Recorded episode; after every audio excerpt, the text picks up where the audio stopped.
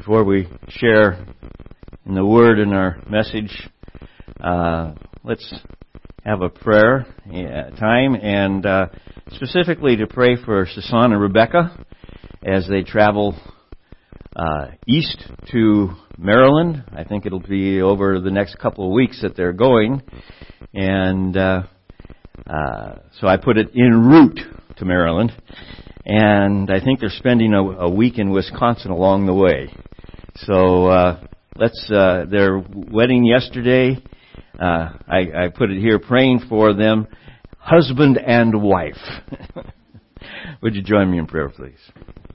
Lord, we bring Sassan and Rebecca to you and ask, Lord, that you would bless them in their travels, keep them safe. We ask, Lord, that you will be with them at every turn. Not now, just now, but for the entirety of their lives together. And we ask, Lord, that you would just be with them, prosper them, bless them. And we already miss Rebecca, but we rejoice and celebrate with her and Sassan and their new relationship, husband and wife. Be with them, bless them. In Jesus' name, amen. This morning our message is from the book of Job. And you're going to be starting that, I think, this week, maybe towards the end of the week. You haven't started reading it yet, right? You have? Okay. I wasn't sure quite where it was in the list.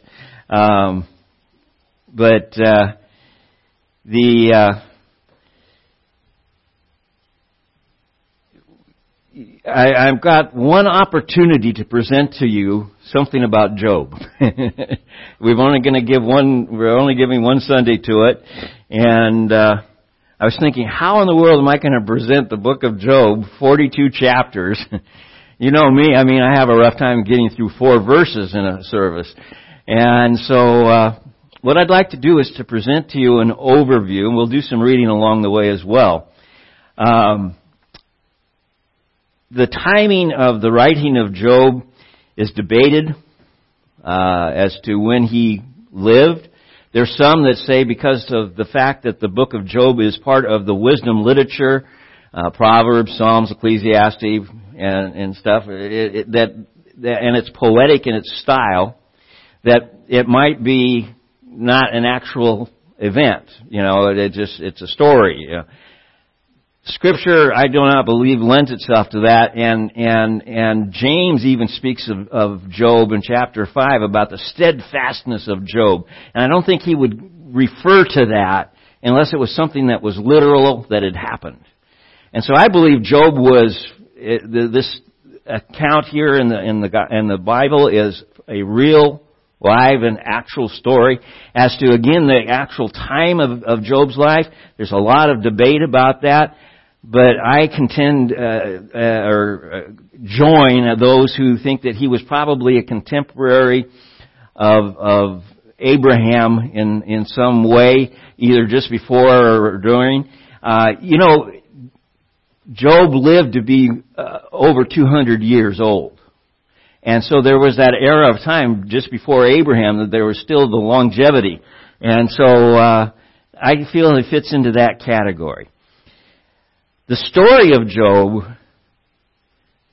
I've heard some people see Job as a depressing book. I could understand that conclusion with what happens, and we'll be looking at that this morning. But I find it an absolutely amazing story of victory. And so let's look at this together. I'm just, like I said, I'm going to present, at least for a moment, an overview. But let's look at chapter 1, and we're going to read through that.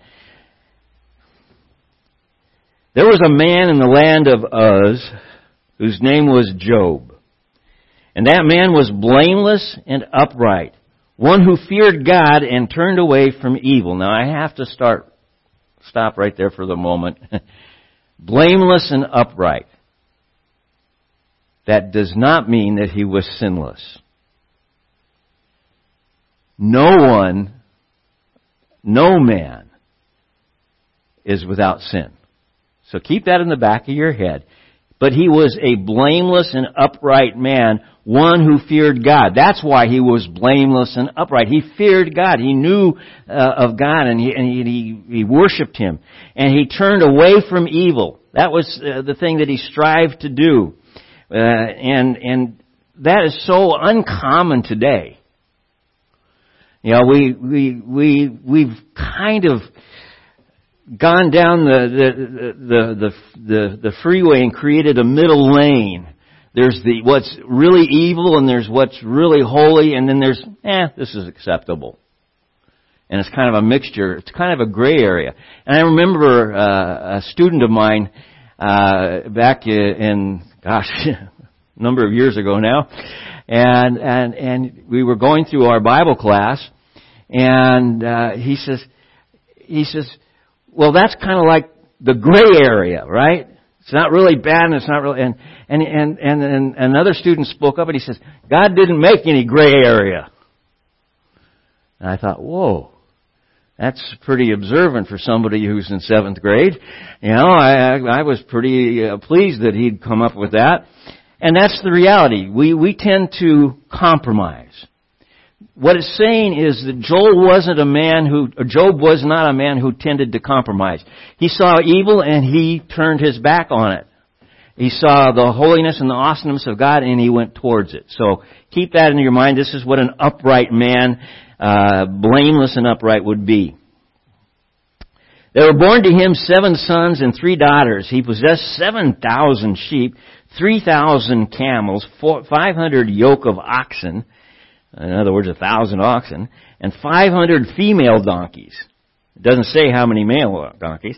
And very many servants, so that this man was the greatest of all the people of the East.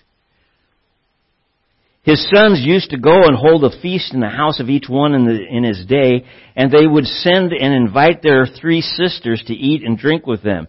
And when the days of the feast had run their course, Job would send and consecrate them, and he would rise early in the morning and offer burnt offerings according to the number of them all.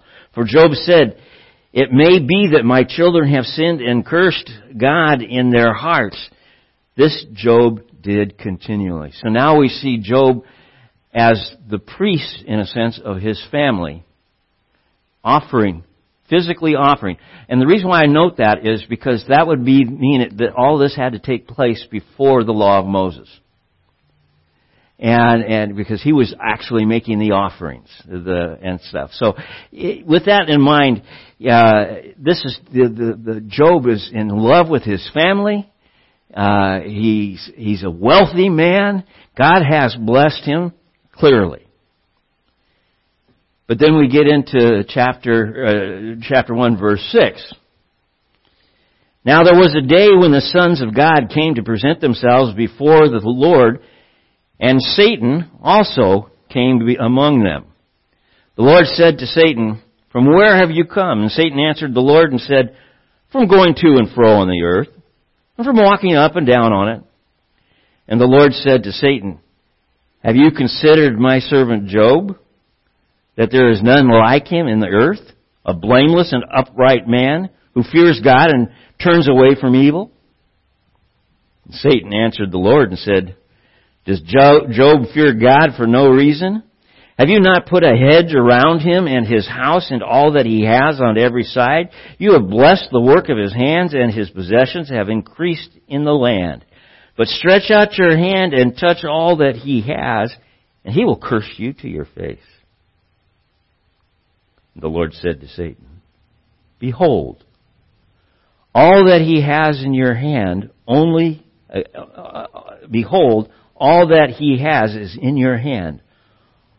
against him do not stretch out your hand." So Satan went out from the presence of the Lord. Now I want you to learn something from this opening. Is there a real Satan? Yes. What do we know about him? Well, when we get through Isaiah and a few other places, and then in the New Testament, and then into the Revelation, we find that he is a fallen angel, and that his purpose in his existence is to try to lead God's people away, or keep people from God in the first place. But he is there, he tries to hinder our lives, so that even though we might not turn away from God, we might not be an effective witness. Who wants to be persecuted? You know, this type of thing. And yet, it's what's amazing is the persecuted church thrives. In fact, we have been amazed through this last 100 years, as we've been able to really get into mission areas, of how well the church has thrived in areas that we didn't even know that it was there, because it was persecuted, and that made them all the more realize, because Jesus said, if you follow after me, people are not going to be like you. They're going to come against you just as they came against me. Persecution is part of the fallen world. And so what Job is doing is showing us, the book of Job is showing us what it looks like. And here, Satan is going to attack Job, but he can't do it without God's allowance. This is hard for us. I don't know, I shouldn't say it's hard for us. It's hard for me to look at that and say, well, God allows bad things to happen. But I see it very clearly. He is subordinate to God. He can't do anything without God's allowance. He does nothing in this world except by God's permissive will. God says you may attack the family and the possessions of Job. And Satan does. He wipes out his wealth. He wipes out his children. And Job is left without these things now.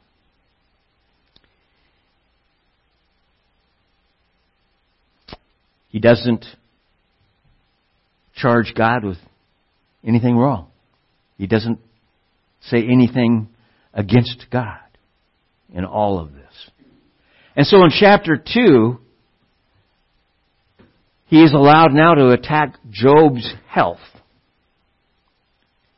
And he puts Job into a position where he's from head to foot covered with sores. His only comfort is to scrape the sores with a dry shard or a pot shard. And I can't imagine the suffering that he's going through. And yet it says, in all this, Job did not sin with his lips. So Job's family, his possessions, his wealth, and his health were wiped out, and Satan still could not prevail.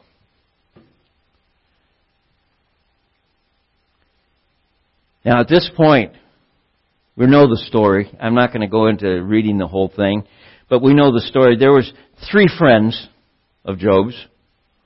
All right. I believe initially they were his friends. They were people that knew him well. He probably done business with them, whatever. And it's Eliphaz, Bildad, and Zophar. And they saw his suffering. And they saw how great it was. And they went and sat with him for 7 days in silence, which was a thing of mourning with him. That is a friend. Would sit with you for 7 days and mourn with you.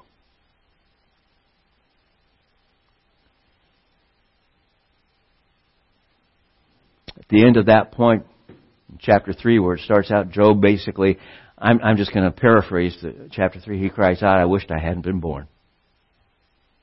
A number of things that go with that, but just the idea, I wished I died at birth. And speaking in turn, Eliphaz, Bildad, and Zophar, they informed Job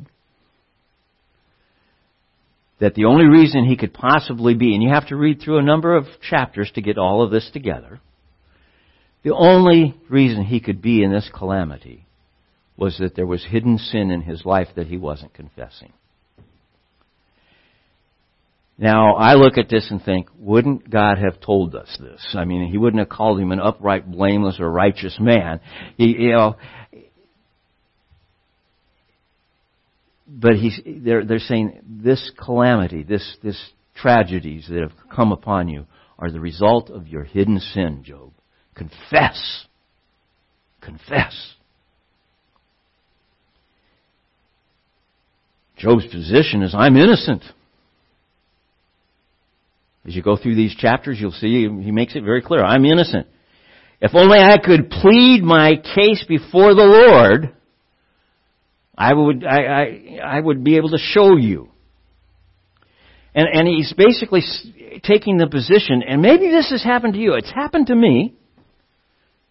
Since I've been a Christian, there's been a couple of times where I've said, Lord, why is this happening? And not necessarily something to me. Maybe it's something to someone who I love dearly, or maybe somebody within our framework of our family here in Christ. You know, why is this happening? And I've thought of different people that I've come across over the years that have served the Lord so faithfully, and then they come up with cancer at the end of their life and die a painful death. And I say, Lord, why? Now, is the Lord angry with me for that question? No. I'm not. I haven't walked away from it. It's just like Job. It says Job didn't sin with his lips. But it's a natural part of living in a fallen world that these things happen, and they happen to the good and to the bad. But I tell you what, it's sure frustrating sometimes to see a really bad person flourish when you see a really good person suffer.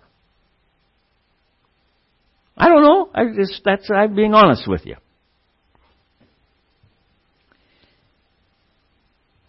But he took the position, I am innocent, if only I could plead my case before God. And you go through multiple chapters now of back and forth. The different people, and Elihu comes in at one point, and towards the end of this as another person, and if anything, he gives a little bit of encouragement to Job, but he's not as fixed as Zophar and Bildad, and so he's a little more helpful. But Job never changes his position. I am innocent. If I could only plead my case before God.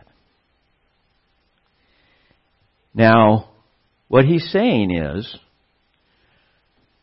and there is an undertow here, God owes me an explanation. There is an undertow here. You've got to pick up on this. It's important. There are times where we say, I don't get it, Lord, and I don't understand. Explain it to me, Lord. Give me an answer. For some people, this can become a real stumbling block. And I think to Job it was becoming that.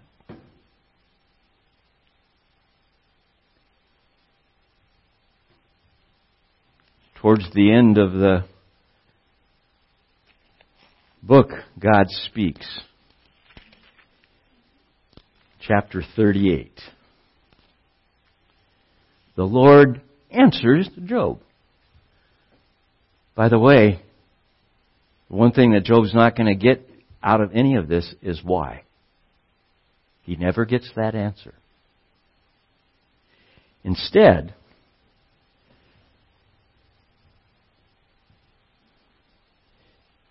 look at verse 4. of chapter 38. God is speaking to Job. Where were you when I laid the foundation of the earth? Tell me if you have understanding. Well, Job has no understanding of how it happened, other than what the word might say. Who determined its measurements? Surely you know. Or who stretched the line upon it? Who measured it out?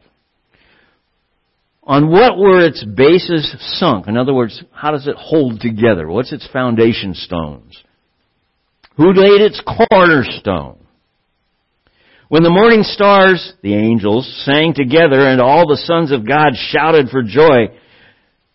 In other words, were you there at the beginning of all this when I put it together? Can you explain how this all works? Who are you? And it's basically kind of being implied here. Who are you to question me?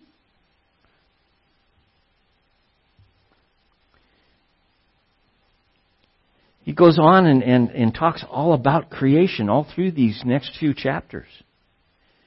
He talks about the behemoth, and he talks about Leviathan and these huge animals that he created.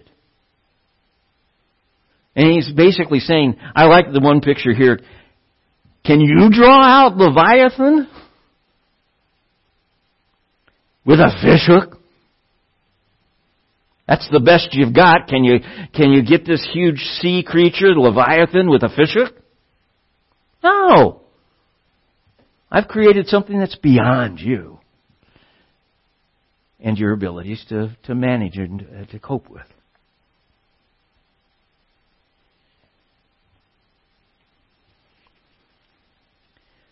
Where were you? I think the summary of this was, where were you when at the time of creation and when I put all these things together? In other words, who are you to demand of me an answer? Now that sounds kind of harsh, but you've got to understand, God doesn't owe us an answer. God doesn't owe us anything. In fact, we come back to this question I frequently put out for you. Do you want what you deserve? That includes Job, folks. We all have sin. We all fall short of the glory of God. And we all deserve the judgment of God on sin. And the wages of sin is death. So Job, even in his breathing, was being blessed by God. Everyone, every breath we take is a blessing from God.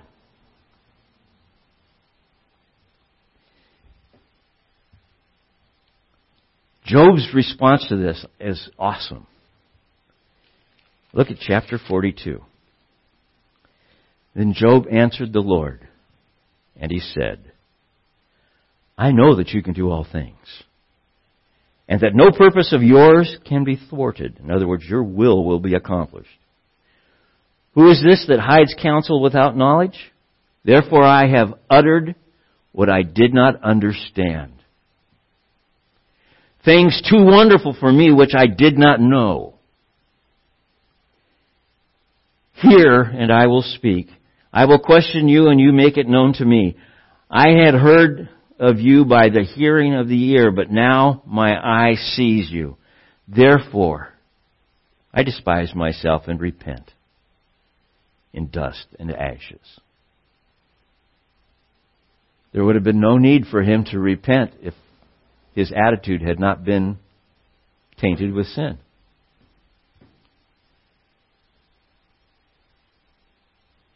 What he's basically saying here is, the Lord, you know everything that needs to be, and all I need to do is to speak what you let me speak, and share what you let me see.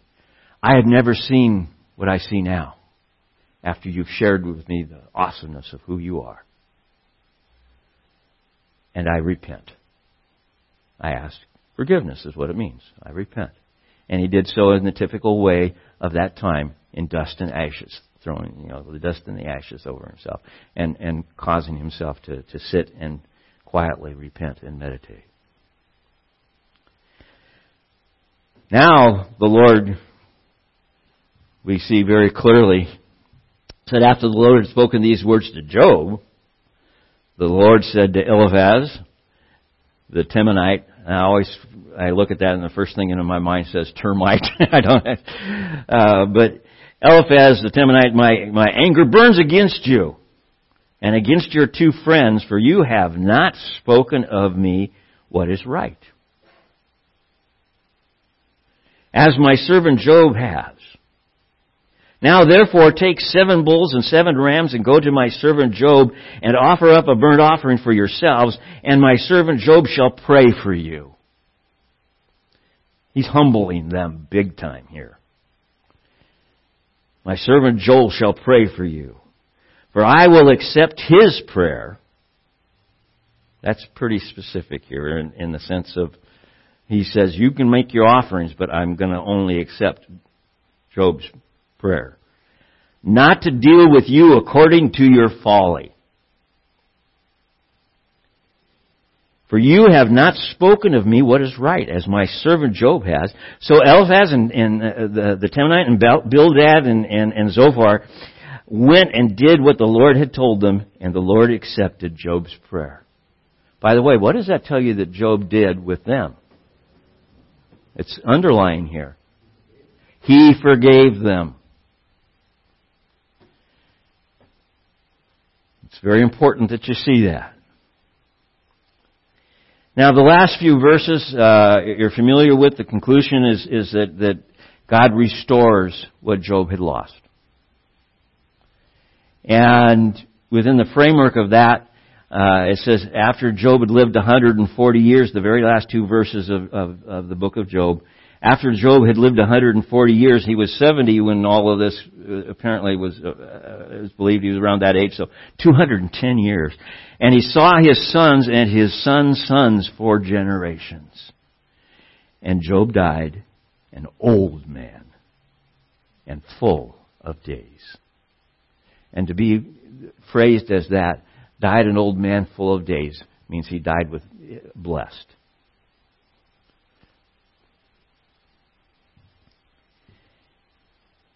I need to point something out to you, because this is really where I got fixed as I went through this. In the midst of Job's trials, in the midst of his frustration and having to deal with these 3 friends and their insistence of his hidden sin and all that was going on there. In the midst of this, in chapter 19, there are 3 verses that are absolutely amazing. Now,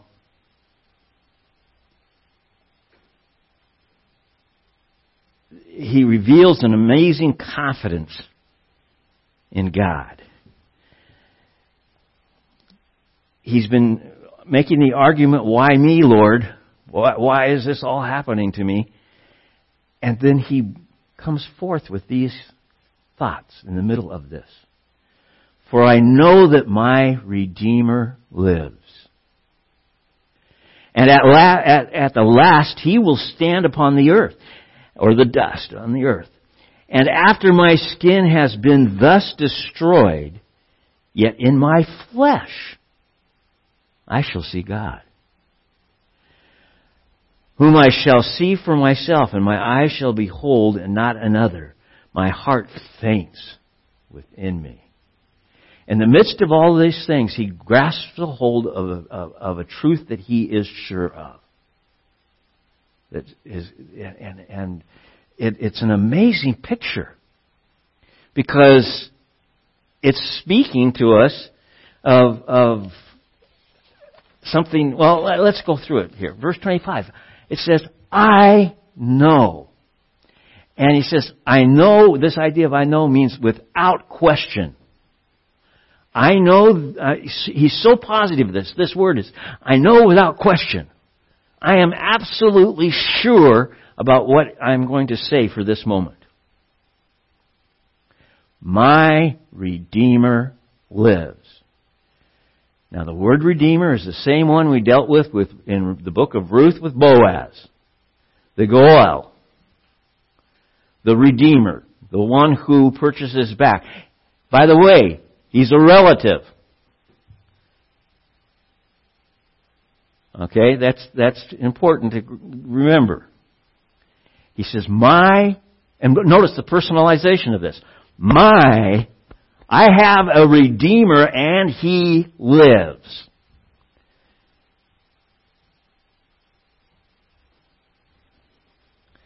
At the last, in other words, at the end of time, He's going to stand upon the earth. That's a position of total authority implied. He's going to stand on the earth. He'll be in charge. He'll be in authority. And even though my skin is destroyed, now what he's talking about is basically a dead body buried. It's important that you grasp a hold of this. A dead body buried, decayed. It says, even though I've died and been buried and my flesh is in decay, yet in my flesh, and the word for flesh here is the idea of this kind of context of bodily, not in just some vague spirit. In my flesh, I shall see God. For what? Myself. Not another, not somebody who's going to tell me about seeing God. I'm going to see Him for myself. Even though I die and I'm buried, I know God is my Redeemer. There is a point where I will see Him face to face in the flesh. What's He speaking of? He's speaking of the resurrection. In the middle of all of this, He's speaking about something that is it hasn't even been really talked about, other than vaguely. But he's making a picture of it. There's a lot of authors and commentators who say, no, that couldn't be because they hadn't got that far yet, in a progressive revelation context. This is the groundwork for understanding. He is speaking something that he did not have, I don't believe, firsthand knowledge or teaching of. God's speaking through him. Is that possible? Oh yeah, God's Word is God-breathed. And He speaks of His death, His decay, and His bodily resurrection, and He will see God flesh for flesh Himself. He won't have to depend on another's testimony about it. I will know that I know that I know. So I know this. My Redeemer lives. And at the very end of time, He's going to stand on this earth. And I'm going to, even though I'm dead and buried and decayed, I'm going to see Him in my flesh, implied restored, myself. Face to face is another way of looking at that. Not another. Not someone else's account. And then this phrase, I love it. My heart faint within me. It literally means I'm totally overwhelmed at this thought. I'm convinced that this is the first time he really got a chance to put this together and understand it. And he was just blown away.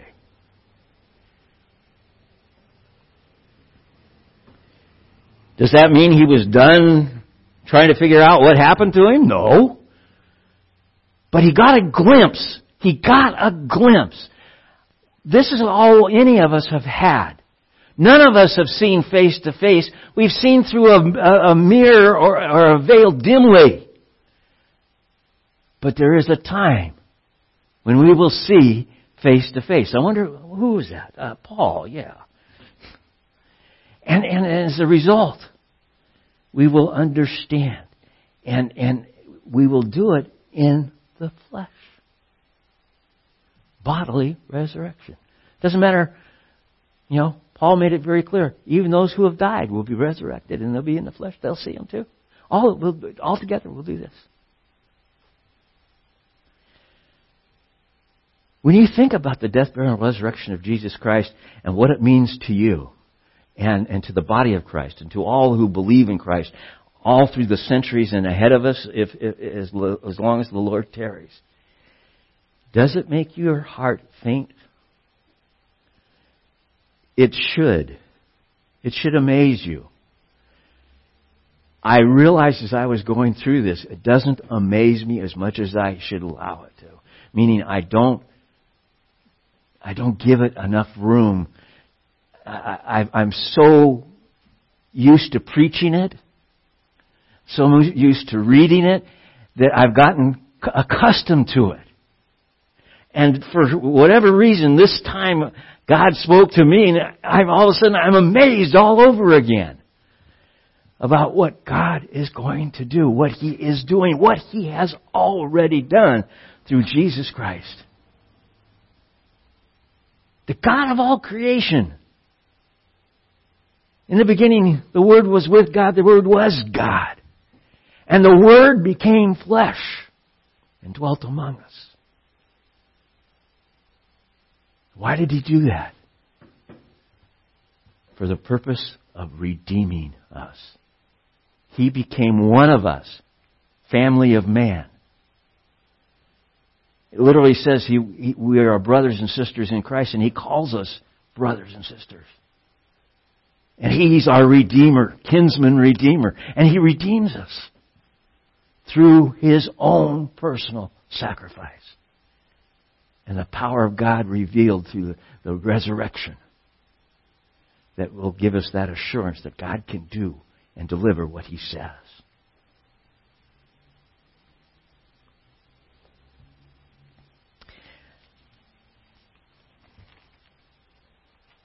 First Corinthians chapter 15. There's a lot here, but I'm just going to read a few verses, starting with verse 50.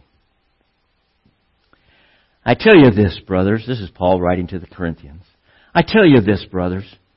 Flesh and blood cannot inherit the kingdom of God, nor does the perishable inherit the imperishable. In other words, the flesh and blood as we know it here is doing what? There's spots and wrinkles and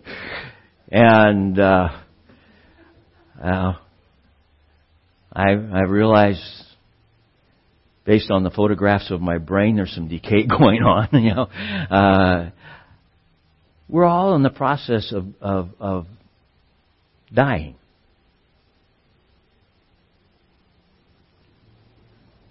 The flesh is dying, but it must die to become the imperishable. Somebody says, well, what about those that are at the end, they're resurrected? That transformation will happen. Their flesh will die and become imperishable. I mean, it's the process that must occur.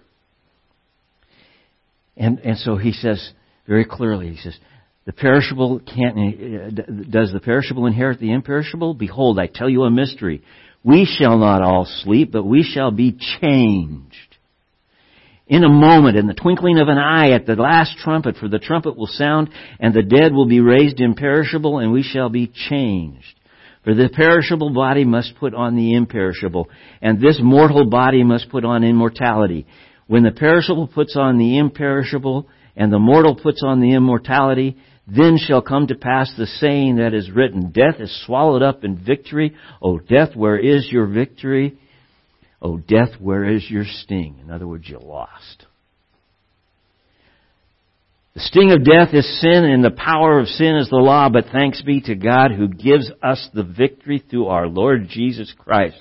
Therefore, my beloved brothers, be steadfast, immovable, always abounding in the work of the Lord, knowing that in the Lord your labor is not in vain. First, 2 Corinthians in the 5th chapter, there's the phrase, what is mortal is swallowed up by what is immortal, in the sense. What is mortal, what is of the flesh is swallowed up.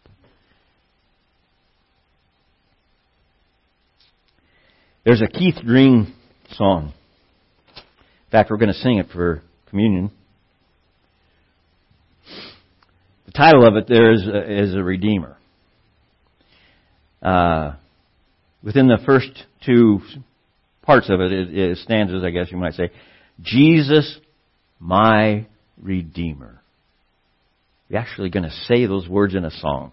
We're joining Job. Jesus, my Redeemer. Name above all names, precious Lamb of God, Messiah, O for sinners slain, thank you, O my Father, for giving us your Son and leaving your Spirit till the work on earth is done. Let's sing the song and then share in communion. We're using the communion packets this morning. So while we're singing, if you didn't pick one up from the table out there, feel free to, while we're singing, go get one. And we'll share it together in just a moment.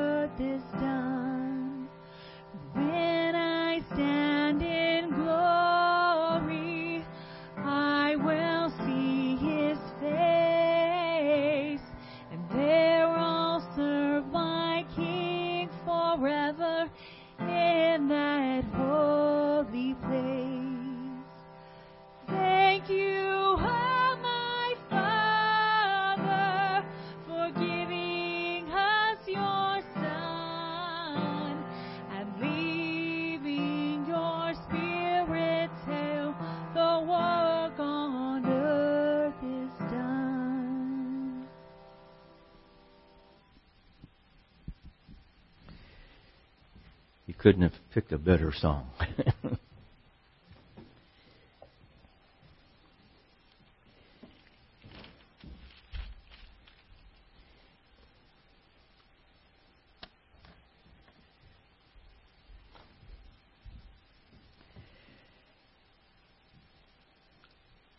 In the book of 1 Corinthians again, this time in chapter 11, Paul writes to them in reference to the Lord's Supper.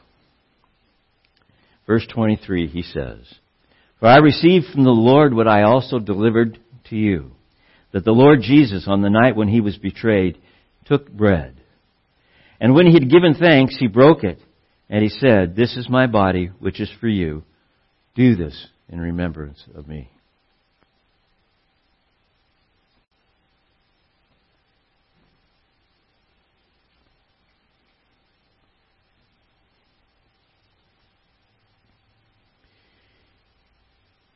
In the same way also he took the cup after supper, saying, "This cup is the new covenant in my blood. Do this as often as you drink it in remembrance of me, for as often as you eat this bread and drink the cup, you proclaim the Lord's death until he comes." Let us share in the cup.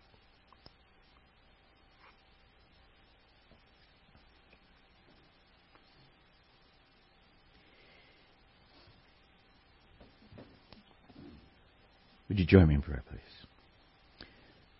Father, we come and say thank you.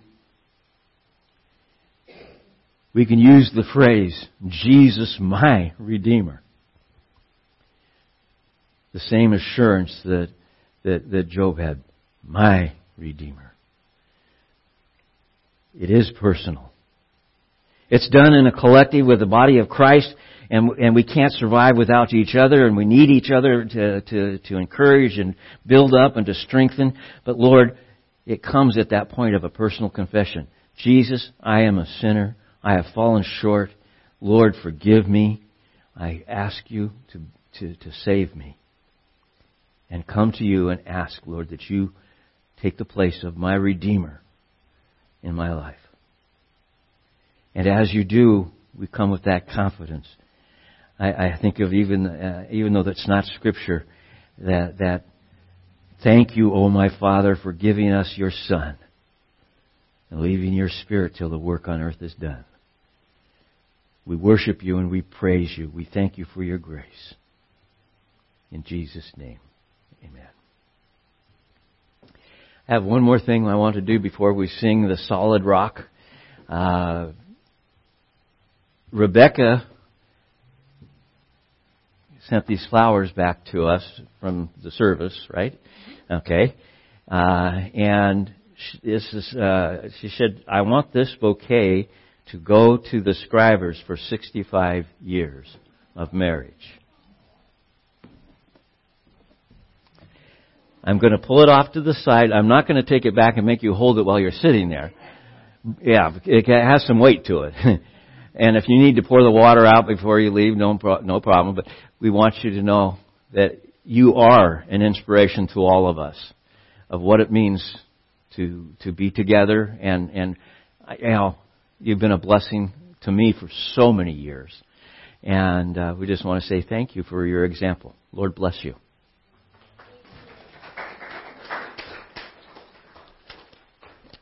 Let's stand as we close. Jesus, the solid rock.